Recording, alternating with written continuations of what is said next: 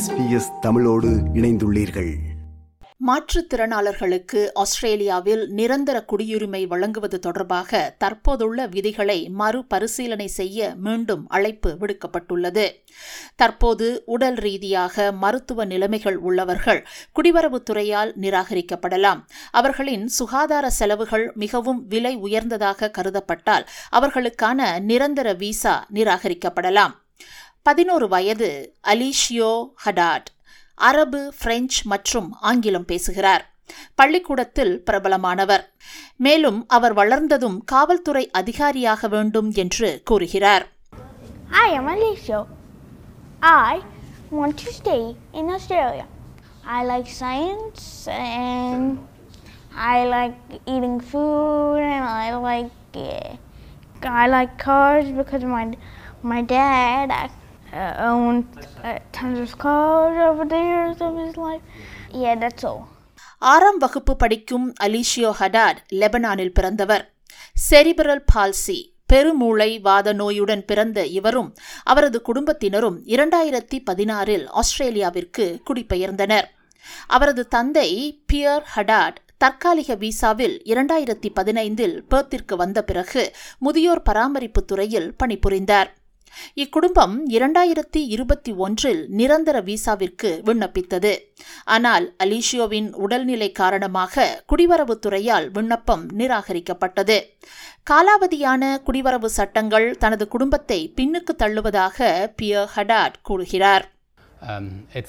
It's a shame because if Alicia had some special need, it doesn't mean he doesn't belong to the community or whatever, but because he's a good factor in the community and he's an asset. I think my son, he's lovely, well educated, going to primary school, finishing this primary school, going to high school next year, and I think he's doing good, able to walk with a walker with some help. The only thing Alicia needs is some physiotherapy and a lovely family like the family we have with his brother over here to be able to live a beautiful life. இது ஒரு அவமானம். ஏனென்றால் அலிஷியோவுக்கு சிறப்பு தேவை இருக்கிறது என்பதற்காக அவர் சமூகத்தை சேர்ந்தவர் அல்ல என்று அர்த்தமல்ல. அவர் சமூகத்தில் ஒரு நல்ல காரணியாக இருப்பதால் அவர் சமூகத்தின் ஒரு சொத்து என்கிறார் பியர் ஹடாட். அலிஷியோவின் 10 ஆண்டுகளில் மருத்துவ பராமரிப்பிற்கான பொது சுகாதார செலவுகள் $6 லட்சம் மேல் இருக்கும் என்று அரசு மதிப்பிட்டுள்ளது. இந்த செலவுகளில் மாற்றுத்திறனாளர்களுக்கான சேவைகள் மற்றும் சிறப்பு கல்வி தேவைகளும் அடங்கும். சிட்னியில் வசிக்கும் வீணா ஒரு மாற்றுத்திறனாளி பெண் குழந்தையின் தாய். அவரிடம் அலிஷியோவின் நிலை பற்றி கேட்டபோது இவ்வாறு கூறினார். நான் ஹடாத் ஃபேமிலியை பற்றி படித்தேன். ஒரு அம்மா அப்பாவோட லைஃப்லேயே பெரிய விஷயம் அவங்க குழந்தைகள் முன்னேறது.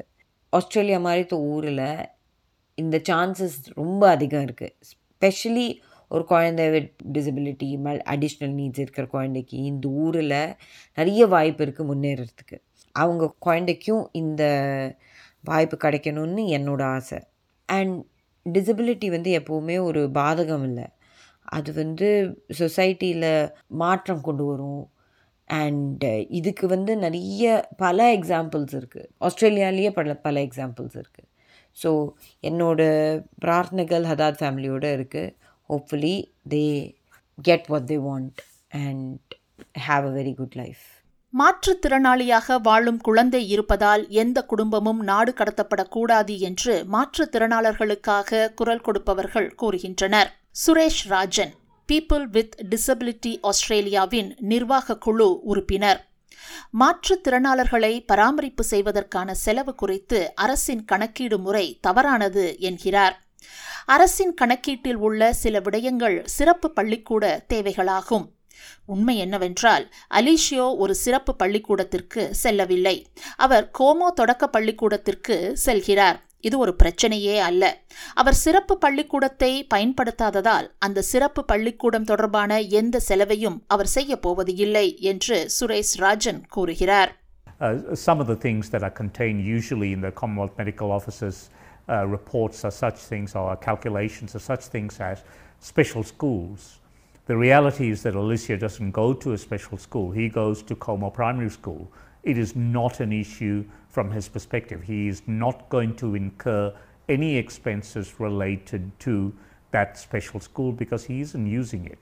அரசாங்கத்தின் மருத்துவ மதிப்பீடு அலிஷியோவின் தனிப்பட்ட வாழ்க்கையையும் அவருக்கு இருக்கும் ஆதரவையும் சரியாக கருத்தில் கொள்ளவில்லை என்றும் மதிப்பீடு செய்யும் காமன்வெல்த் அதிகாரி அலிஷியோவுடன் பேசி அவரது தேவையை அறிந்த பின் இந்த மதிப்பீட்டை செய்ய வேண்டும் என்றும் சுரேஷ் ராஜன் கூறுகிறார். We know that cerebral palsy does not impact on everyone in exactly the same fashion. In Alicia's case, he is an incredibly articulate young fellow. We've had conversations with him. He speaks a number of languages. He is very, very bright. The Commonwealth Medical Officer has made no contact with the family, nor actually contacted the child and understood what the issues are. மாற்றுத்திறனாளி வாழும் குழந்தை உள்ள ஒரு குடும்பம் நிரந்தர விசாவிற்கு விண்ணப்பிக்கும் போது அதில் உள்ள நடைமுறை குறித்து நமக்கு விளக்குகிறார் சட்டத்தரணி டாக்டர் சந்திரிகா சுப்பிரமணியம் அவர்கள். சுகாதார தேவை என்று சொல்வது உடல்நலம் குறித்த ஒரு கிரைட்டீரியா. அந்த தேவை வந்து ஒருவர் அந்த குடும்பத்தில் இருக்கக்கூடிய 5 பேர் அதில் ஒரு குழந்தைக்கு உடல்நிலை சரியில்லை அல்லது ஒருவருக்கு எய்ட்ஸ் இருக்கின்றது அல்லது காச நோய் இருக்கின்றது அல்லது உடல் ஊனமுற்று அதற்கு தேவையான வைத்திய செலவுகள் அதிகமாக இருக்கின்றது என்றால் அந்த அளவுகோள்களில் அவர்கள் தோல்வி அடைவார்கள். அதுல ஒருத்தர் தோல்வி அடைந்தால் எல்லோரும் அந்த விசா நிராகரிக்கப்படும், எல்லோருக்குமே நிராகரிக்கப்படும். அது தற்காலிக விசாவாக இருந்தாலும் சரி, நிரந்தர வதிவிடமாக இருந்தாலும் சரி, அனைத்து விண்ணப்பதாரர்களுக்கும் அந்த சுகாதார தேவை பூர்த்தி செய்ய வேண்டும். புலம்பெயர்வு விதிமுறைகள் 1994 கீழ் அட்டவணை 4 சொல்லக்கூடிய அந்த அளவுகோல் 4005 என்று சொல்லப்படும். அந்த 4505 என்ற அந்த எண்ணின் கீழ் வரக்கூடிய அந்த தேவைகள் பூர்த்தி செய்யப்பட வேண்டும். பெரும்பாலான நிரந்தர விசாக்களுக்கு 10 ஆண்டு கால பகுதியில் இந்த சிகிச்சைக்கான செலவு 51,000 விட அதிகமாக தாண்டினால் நிராகரிக்கப்படலாம். விசாவை வந்து அவர்கள் பெறுவதற்கு குடும்ப உறுப்பினரில் யாருக்கு உடல் நலம் சரியில்லையோ அவரை விலக்கி வைத்துவிட்டு மற்றவர்களுக்கு மற்றும் அந்த விசாவை விண்ணப்பித்து கிடைக்குமாறு செய்யலாம். அதில் சில சமயங்களில் அதற்கு விலக்கு இருக்கின்றது. அகதிகள் மற்றும் மனிதாபிமான விசாக்கள் போடும்போது அதற்கான விண்ணப்பத்தில் அப்படி உடல்நிலை சரியில்லாமல் இருந்தால் கூட அதற்கு விலக்கு இருக்கின்றது. தற்காலிக திறன்கள் பற்றாக்குறை, அதாவது ஸ்கில் ஷார்டேஜ் என்று சொல்லக்கூடிய 482 விசாவுக்கும் அதற்கு விலக்கு இருக்கின்றது. அதுபோல சில குழந்தை விசாக்கள் சைல்டு ஸ்பான்சர்ஷிப் என்று சொல்லக்கூடிய தகப்பன் தாய் இருந்து கொண்டு குழந்தையை எடுக்கும் போது அவர்கள் ஏற்கனவே நிரந்தர வதிவிடத்தில் இருப்பவர்கள், அவர்களுக்கு அந்த விசாவுக்கு அந்த நடைமுறை பின்பற்றப்பட மாட்டாது.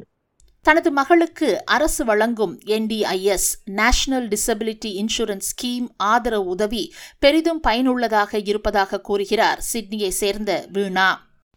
நாங்கள் வந்து என் குழந்தைய வந்து NDISல 2014 ரெஜிஸ்டர் பண்ணினோம். 2014 நிறைய சேஞ்சஸ் வந்துருக்கு. NDIS வந்து ஒரு ரொம்ப அருமையான முயற்சி. இந்த மாதிரி சப்போர்ட்டு ஹெல்ப்பு எல்லாம் இந்தியாவில் கிடைக்கிறது ஒரு பெரிய ட்ரீம் தான். We are very grateful that we are in this country. என் குழந்தை பிறந்து ஒரு 2 வருஷத்துலேயே டாக்டர் சொன்னாங்க அவங்க வந்து பேச மாட்டாங்க, அவங்க வந்து நடக்க மாட்டாங்க அப்படின்னாங்க. ஆனால் நிறைய ட்ரீட்மெண்ட்ஸ் பண்ணோம். ஆனால் அந்த NDISஓட தெரப்பீஸ், NDISனால கிடைக்கிற அந்த தெரப்பீஸ் அண்ட் சப்போர்ட்னால பெரிய மாற்றமும் முன்னேற்றமும் வந்தது என் குழந்தையில. இப்போது அவங்க வந்து பயங்கரமாக பேசுகிறாங்க, ஓடி ஆடி விளையாடுறாங்க. So big contribution is the NDIS support, எங்களுக்கு கிடைக்கிற அந்த சப்போர்ட். ஆனால் NDIS வந்து ஒரு புதிய முயற்சி அண்ட் ரொம்ப பெரிய முயற்சி. ஃபுல் ஆஸ்திரேலியாவில் அவர் ரோல் அவுட் பண்ணணும். இது அது செட்டில் ஆகிறதுக்கும் கொஞ்சம் டைம் தான் ஆகும். நல்ல வழி, சிஸ்டமை மாற்றுறதுக்கு நல்ல வழி என்னென்னா ரெகுலர் ஃபீட்பேக் கொடுக்கறது, அதில் பார்ட்டிசிபேட் பண்ணுறது. The very receptive, they actually help you, they want to help you.